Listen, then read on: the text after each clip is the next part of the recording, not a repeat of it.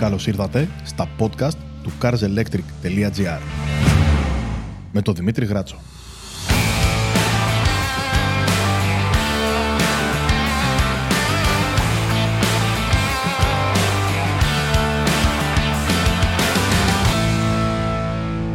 Καλησπέρα. Η ηλεκτροκίνηση είναι εδώ για τα καλά και αλλάζει τις καθημερινές μας συνήθειες στην πόλη. Με ποιον τρόπο; Μαζί μας ο Δήμαρχος Βρυλισίων, κ. Κωνσταντίνος Βαφιάδης, ο οποίος θα μας διαφωτίσει σχετικά. Δήμαρχε, καλησπέρα και ευχαριστούμε που αποδεχτήκατε την πρόσκλησή μας. Σας ευχαριστώ πολύ για την πρόσκληση και θα είμαστε σήμερα μαζί για να συζητήσουμε οτιδήποτε έχει να κάνει με την ηλεκτροκίνηση.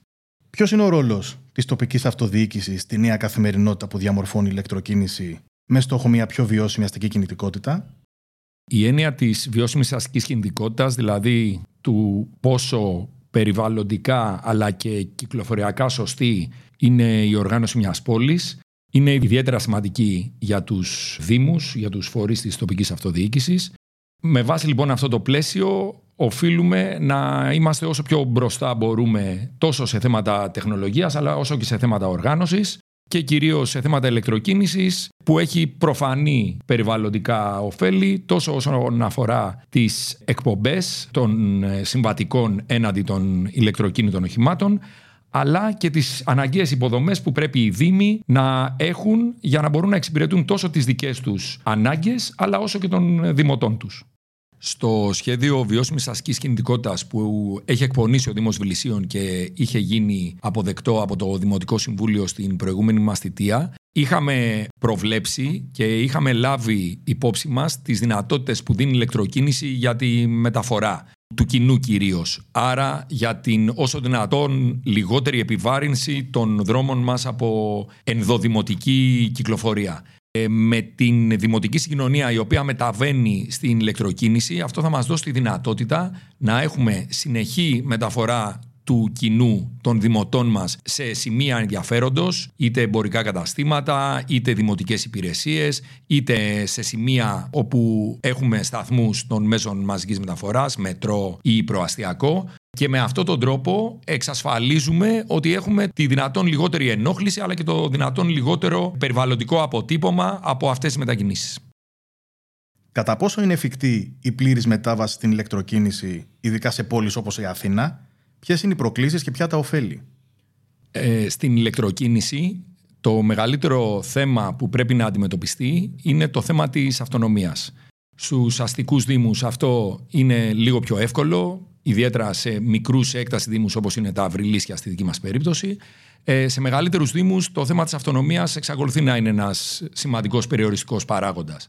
Από την άλλη, κυρίως στις ενδοδημοτικές μεταφορές, θέλετε δημοτική συγκοινωνία, θέλετε αποκομιδή απορριμμάτων, θέλετε μικρότερα οχήματα μεταφοράς προσωπικού, θεωρούμε ότι η ηλεκτροκίνηση είναι το μέλλον και προς εκεί πρέπει να δώσουν όλες τους τις δυνάμεις να κατευθυνθούν τόσο οι δημοτικές όσο και οι περιφερειακές αρχές και βεβαίως και το κράτος, η κεντρική κυβέρνηση που θα πρέπει να δώσει κίνητρα και χρηματοδότηση ούτως ώστε να μπορούμε να ανταποκριθούμε στις ανάγκες που αφορούν την ηλεκτροκίνηση.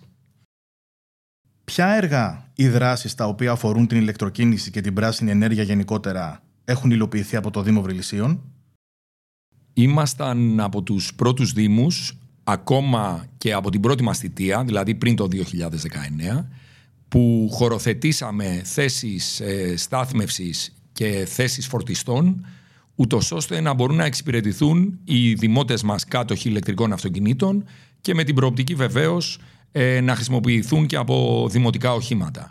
Παράλληλα εκπονήσαμε το σχέδιο φόρτισης ηλεκτρικών οχημάτων με χρηματοδότηση από το κράτος, από το Πράσινο Ταμείο, ούτως ώστε να κάνουμε ένα ολοκληρωμένο και συνεκτικό σχέδιο της χωροθέτησης των φορτιστών. Αυτό έχει ολοκληρωθεί. Στη δική μας περίπτωση μιλάμε για περίπου 50 φορτιστές στο εύρος όλης της πόλης, τόσο σε σημεία συνάθρησης κοινού, πλατείες, γήπεδα και ούτω καθεξής, αλλά τόσο και σε πολεοδομικές ενότητες, σε γειτονιές, ούτως ώστε να μπορούν να καλύψουν όλη την έκταση του Δήμου. Επίσης, Είμαστε έτοιμοι να πάρουμε 10 ηλεκτρικά οχήματα με χρηματοδότηση από το πρόγραμμα Αντώνης Τρίτσι. Οχήματα που μπορεί να ξεκινούν από δύο λεωφορεία της δημοτικής συγκοινωνίας, πράγμα που θα μας κάνει πολύ πιο εύκολους και γρήγορους στην εξυπηρέτηση των δημοτών μας σε επίπεδο πόλης.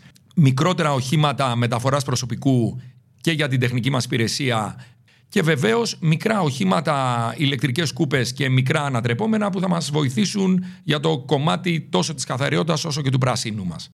Παράλληλα, θα πάρουμε και άλλο ένα όχημα, είναι και αυτός ο διαγωνισμός ήδη στον αέρα που αφορά τα αδέσποτα. Άρα, όταν έχουμε κάποιο θέμα και χρειάζεται να επέμβει η υπηρεσία μας, να μπορεί να επεμβαίνει με ένα ηλεκτροκίνητο όχημα. Και παράλληλα, εξετάζουμε και τις δυνατότητες που έχουμε να επεκτείνουμε και να πάρουμε κι άλλα οχήματα έτσι ώστε ένα πολύ μεγάλο κομμάτι του στόλου μας το οποίο έχει και μια βαριά χρήση ας μου επιτράπει να πω καθημερινή να αντικατασταθεί με ηλεκτροκίνητα με τα προφανή περιβαλλοντικά αλλά και οικονομικά ωφέλη που έχει αυτή η κίνηση. Παρουσιάστηκαν προβλήματα στην εφαρμογή και τον προγραμματισμό των συγκεκριμένων έργων και αν ναι, τι αφορούσαν αυτά; Όταν χρειάζεται ένας Δήμος να χωροθετήσει υποδομές σε ανοιχτούς χώρους παρουσιάζονται πάντοτε προβλήματα που έχουν να κάνουν με τα γεωμετρικά χαρακτηριστικά της περιοχής που πρέπει να τοποθετηθούν για παράδειγμα οι φορτιστές. Υπάρχουν κάποια προβλήματα στη σύνδεση με το δίκτυο ηλεκτρικού και έχει χρειαστεί να γίνουν παρεμβάσεις που αφορούν τη σύνδεσή τους. Αλλά θεωρώ ότι με καλή διάθεση και καλό προγραμματισμό όλα αυτά επιλύονται. Να πούμε ότι στα Βρυλίσια έχουμε δει ότι οι αντίστοιχες υποδομές έχουν αγκαλιαστεί από τους ε, δημότες. Ενδεικτικά στους δύο φορτιστές που ήδη έχουμε εγκαταστήσει, έναν στο Δημαρχείο και έναν στο ανοιχτό και κλειστό γήπεδό μας, υπάρχει μεγάλη χρήση από πολλούς και διαφορετικούς ε, χρήστες. Πράγμα που μας κάνει αισιόδοξους ότι θα αγκαλιαστεί, αλλά και είναι κάτι που είναι πραγματικά χρήσιμο. Δεν θα το κάνουμε για να το κάνουμε ότι είμαστε έτοιμοι να παρέχουμε υποδομές για ηλεκτρικά οχήματα, αλλά είναι κάτι που πραγματικά θα έχει χρήση και θα βοηθήσει και τους δημότες να αντιληφθούν και το σχέδιο του Δήμου όσον αφορά την ηλεκτροκίνηση. Τι είδους ηλεκτρικά οχήματα χρησιμοποιεί ο Δήμος Βρυλισίων και πού φορτίζουν αυτά; Οι υποδομές μας σε μεγάλη κλίμακα θα είναι στους χώρους στάθμευσης των δημοτικών οχημάτων άρα σε δύο ή τρία διαφορετικά σημεία στα οποία υπάρχει πρόσβαση αποκλειστικά από τα οχήματα του Δήμου. Να πούμε ότι εκτός από τα οχήματα είμαστε στην φάση που έχει δημοπρατηθεί έργο για δημόσια ηλεκτρικά ποδήλατα, άρα στους χώρους στους οποίους οι δημότες θα μπορούν να τα χρησιμοποιούν θα τοποθετηθούν αντίστοιχοι σταθμοί φόρτισης. Είναι σε πρώτο στάδιο, μιλάμε για 40 ποδήλατα, τα οποία θα καλύψουν όλο το εύρος των βρυλισίων.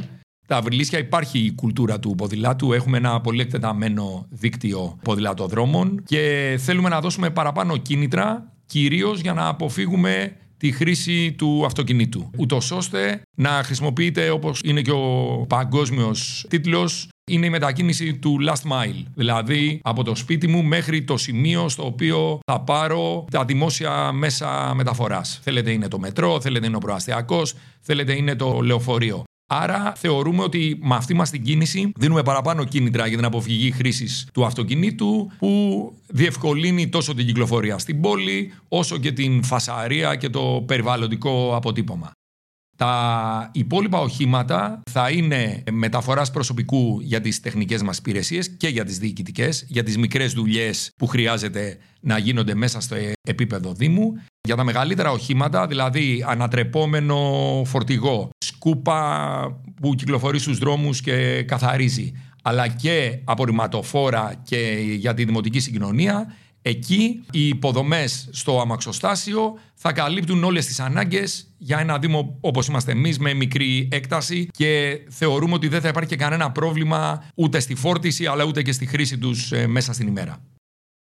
Με αφορμή και τις δημοτικές εκλογές που πλησιάζουν, ποια είναι τα μελλοντικά σχέδια του Δήμου Βρυλισίων σχετικά με την ηλεκτροκίνηση και την πράσινη ενέργεια; Όπως είπαμε, είναι μια στρατηγική μας επιλογή να μειώσουμε δραστικά το περιβαλλοντικό και ανθρακικό μας αποτύπωμα. Άρα η μεταφορά των οχημάτων όσων περισσότερο δυνατόν αλλά και των υποδομών μας σε καθαρές και ήπιες μορφές ενέργειας είναι δεδομένη.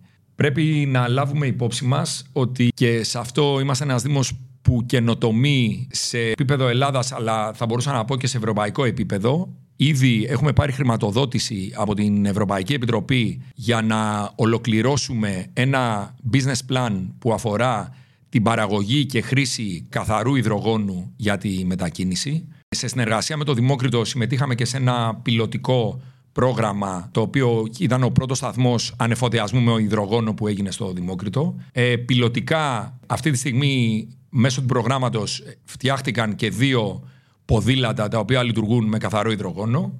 Το ένα από τα δύο έχουμε την τύχη να το έχουμε στα βρυλίσια, οπότε το έχουμε να κυκλοφορεί στο δρόμο. Το business plan λοιπόν το οποίο κατατέθηκε και εγκρίθηκε μόλις την προηγούμενη εβδομάδα ορίζει τον τρόπο με τον οποίο θα παράγεται μέσω ενός σταθμού ηλεκτρόλυσης με ένα φωτοβολταϊκό και καθαρό νερό θα γίνεται παραγωγή υδρογόνου η οποία θα μπορεί μέσω κυψελών καυσίμου να χρησιμοποιηθεί σε μικρά οχήματα μεταφοράς σκούτερ, οχήματα μεταφοράς προσωπικού, μικρές σκούπες και θεωρούμε ότι κάνουμε ένα βήμα παραπάνω από την ηλεκτροκίνηση. Όμως δεν αφήνουμε πίσω την ηλεκτροκίνηση. Σκοπεύουμε να ανανεώσουμε το στόλο μας. Αυτό είναι μια παρακαταθήκη, γιατί είμαστε και σε προεκλογική περίοδο, η οποία παραμένει στο Δήμο, δεν αλλάζει κάτι. Και βεβαίως προωθούμε και την έννοια του υδρογόνου, γιατί δεν πρέπει να ξεχνάμε ότι και στην ηλεκτροκίνηση, αν το ηλεκτρικό ρεύμα παράγεται με συμβατικούς τρόπους, έχει τα περιβαλλοντικά ωφέλη των μη εκπομπών, αλλά από την άλλη το ρεύμα έχει καταναλώσει ενέργεια η οποία έχει ένα πολύ βαρύ ε, ανθρακικό αποτύπωμα.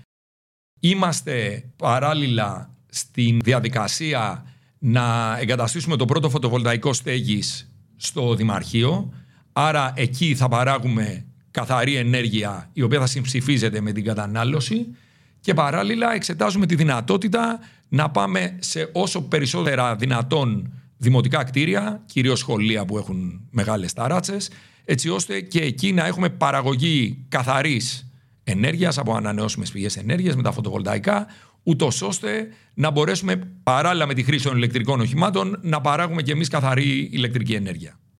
Δήμαρχε, ευχαριστούμε πάρα πολύ.